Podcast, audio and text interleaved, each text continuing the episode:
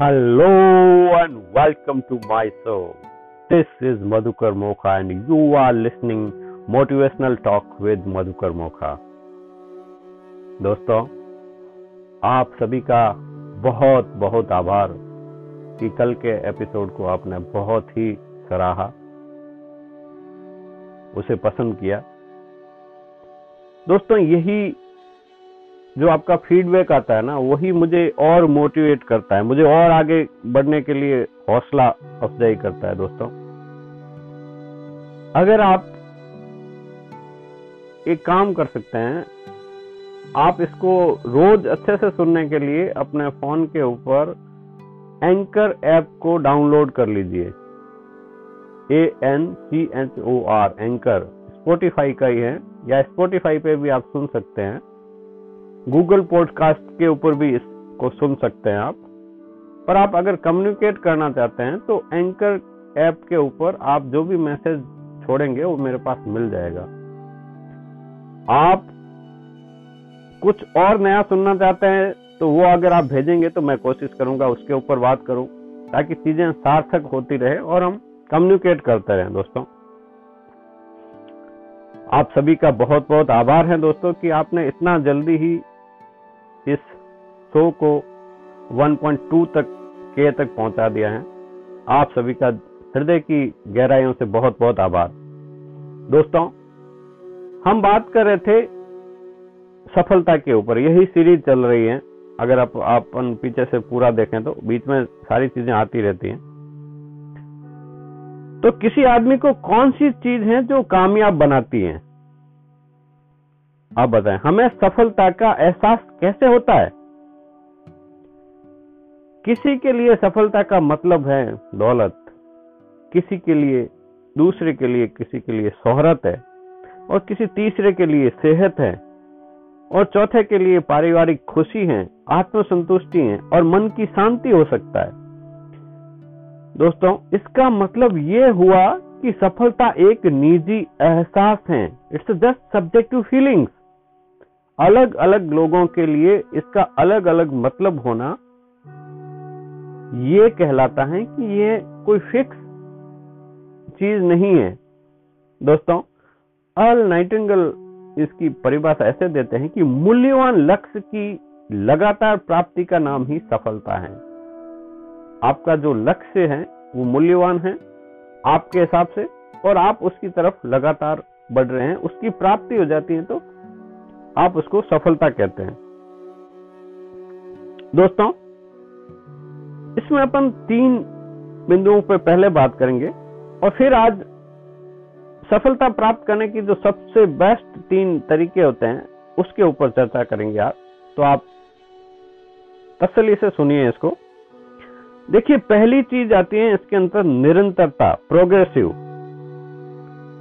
इसका अर्थ यह हुआ कि सफलता कोई लक्ष्य नहीं है, बल्कि ये तो एक सफ़र है। ये कोई एंड अचीव करने वाला टारगेट नहीं इट्स जस्ट जर्नी तो हम इस सफ़र के अंदर जो है ना, लक्ष्य पे कभी नहीं पहुँचते हैं। हम इस जर्नी का एंजॉय करते हैं, बस। एक लक्ष्य के पहुँचने के बाद हमारा सफ़र के अंदर दूसरा लक्ष्य शुरू हो जाता है और ये सिलसिला जीवन पर्यंत चलता ही रहता है। तो आप इसको एंजॉय कीजिए।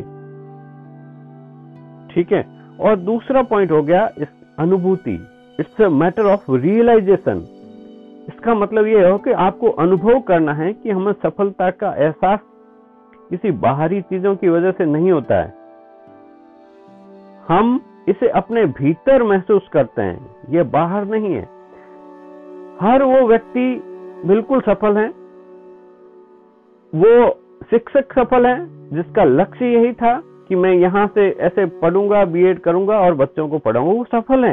वो गृहिणी सफल है, जो अपने घर परिवार चलाने के लिए उनका लक्ष्य था कि मैं ऐसे ऐसे अपने परिवार को सही चलाऊँगी। वो सफल है। वो छोटे से छोटा कोई भी व्यक्ति जो काम कर रहा है ना, अगर उसका लक्ष्य यही है और उसी दिशा में चल रहा है तो ही वो सक्सेस दोस्तों, इसके अंदर यह है कि एक एक फ्रेज कही जाती है कि success is always determined by the others but satisfaction is your own लोग कहते हैं कि वो बड़ा सक्सेसफुल हो गया, पर if he is not satisfied तो हम हम समाज में देखते हैं ना कि बहुत सारे लोग ऐसे हैं कि जिनको हम मानते हैं कि बहुत सफल है। उदाहरण के लिए अगर अपन लें तो सीसीडी के मालिक का अगर आपने सुना था, होगा, वो अपने हिसाब से बहुत बड़ा सक्सेसफुल व्यक्ति था बट फिर भी उन्होंने सुसाइड कमिट कर लिया। ऐसे समाज में बहुत सारे लोगों को देखते हैं।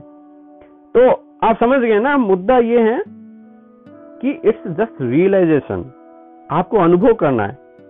और तीसरा पॉइंट है, इसकी सार्थकता क्या है? वर्दीनेस क्या है? मूल्य रहित कोई भी लक्ष्य सार्थक नहीं हो सकता। हम किस दिशा में बढ़ रहे हैं? सकारात्मक लक्ष्य की दिशा में या नकारात्मक लक्ष्य की दिशा में? यह इसकी गुणवत्ता का होना बहुत ही ज़रूरी है। इसी से ही हमारे जो सफ़र है ना, इसका एक अर्थ निकलता है, हमें आत्म संतुष्टि मिलती है। लक्ष्य महत्वपूर्ण है। क्योंकि इसके कारण ही हमें अपनी दिशा का एहसास होता है। दोस्तों, वो सफलता जो आत्मसंतुष्टि न दे, वो सिर्फ़ खोखली है।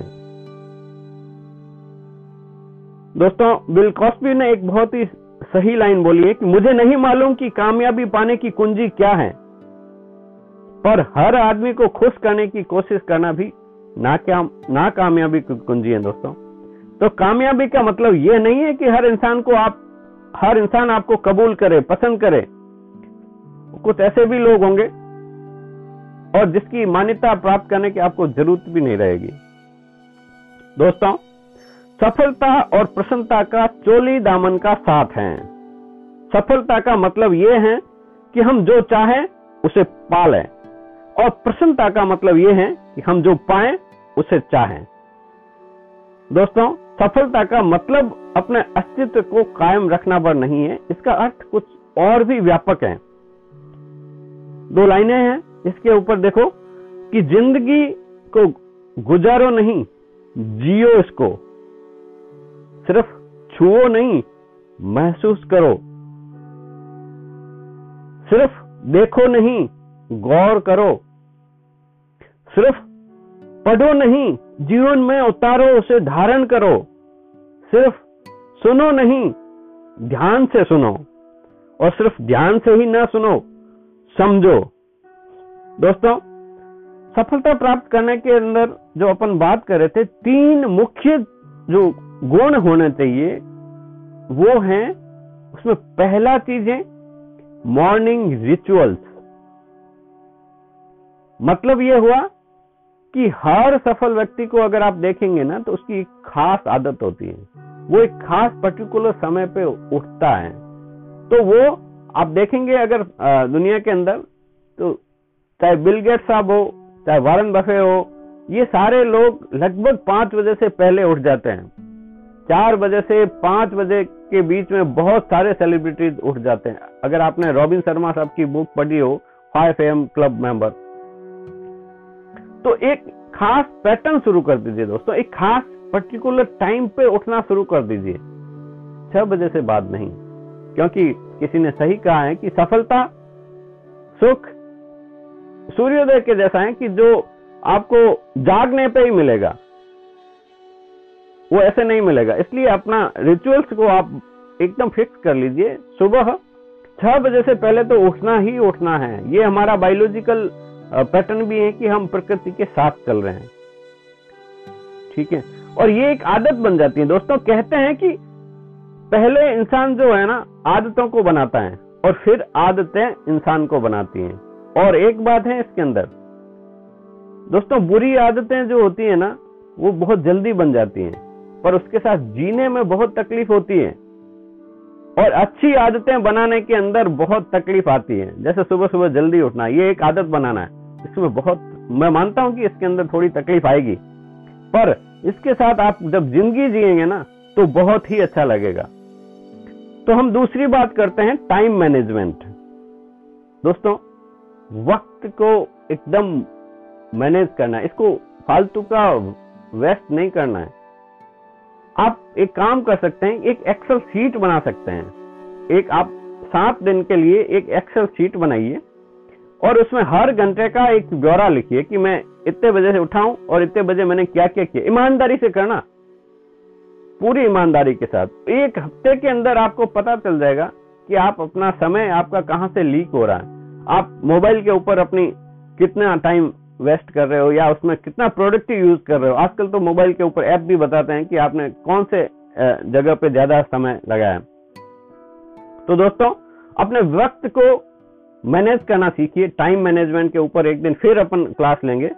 बट छोटा में यही यहाँ समझ लीजिए। और तीसरा last but not least point तीसरा पॉइंट है रिस्क लो जीवन के अंदर दोस्तों कैलकुलेटेड रिस्क लेनी ही लेनी है।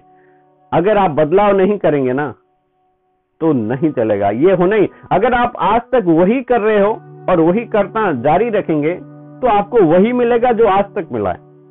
सिंपल सी बात है। तो अगर आप कुछ अलग पाना चाहते हैं, कुछ अलग करना चाहते हैं तो आपको चेंज बदलाव तो करना ही पड़ेगा और उसके लिए रिस्क लेनी पड़ेगी थोड़ी। दोस्तों दो लाइनें इसके ऊपर याद आ गई, हालाँकि समय हो रहा है, पर मैं फिर भी आपको एक छोटी सी बात याद आ गई इसके ऊपर। Without story you know episode पूरा नहीं होता है मेरा। क्या था कि एक पुराने समय की बात है, जब एक कबीला था ऐसे। बहुत पुराने समय की बात है। किसी कारणवश किसी गुरुजी के श्राप से वो सारे बंदर बन गए। उस कबीले के सारे लोग बंदर बन गए और एक नदी के किनारे के ऊपर वो रहने लग गए थे। दोस्तों, नदी के किनारे के ऊपर जो है ना, नदी थी और उसके पास में एक पेड़ था। और पेड़ की जो इतना गहरा पेड़ था कि उसके ऊपर की टहनिया ना काफ़ी नदी के ऊपर ऐसे झूली हुई रहती थी। तो वो बंदर का पूरा जो झुंड था, वो जो कबीला जो बंदर बन गया था, वो वहीं रहने लग गया उस पेड़ के ऊपर। दोस्तों, वो लोग सोच रहे थे कि हमारा कब उद्धार होगा वापिस वापिस हमें कब मुक्ति मिलेगी। तो उसी दौरान एक आकाशवाणी हुई ज़ोर से।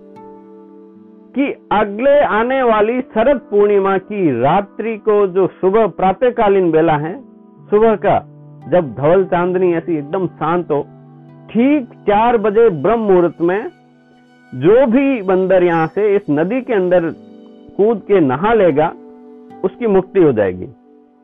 ऐसी आकाशवाणी, ओ, वहाँ सब लोगों ने सुनी उसको। तो फिर आपको पता ही है, सुनने के बाद लोगों का नहीं, ऐसे कोई होता है क्या? ये कोई होता था, ऐसे अपने अलग अलग मत चलने लगे।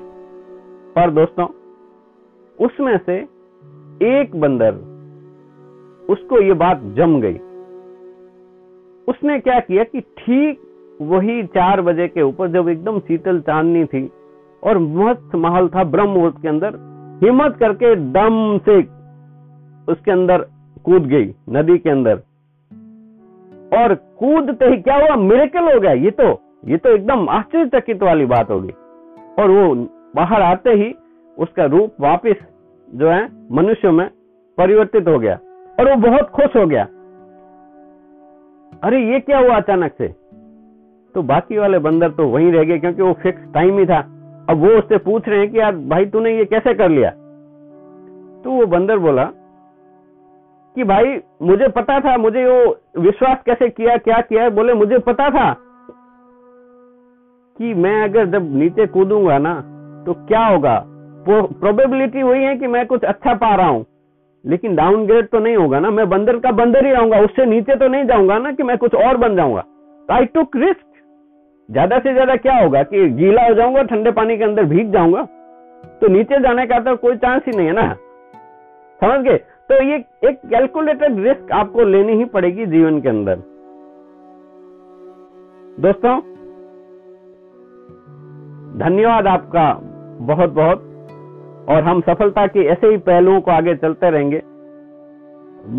ये लंबा होता जाता है कोई बात नहीं। आ, आपका बहुत बहुत आभार। खुश रहिए मुस्कुराते रहिए हँसते रहिए खुशियाँ बांटते रहिए ज़िंदा दिल रहिए। कल फिर मिलते हैं। तब तक के लिए जय हिंद जय भारत।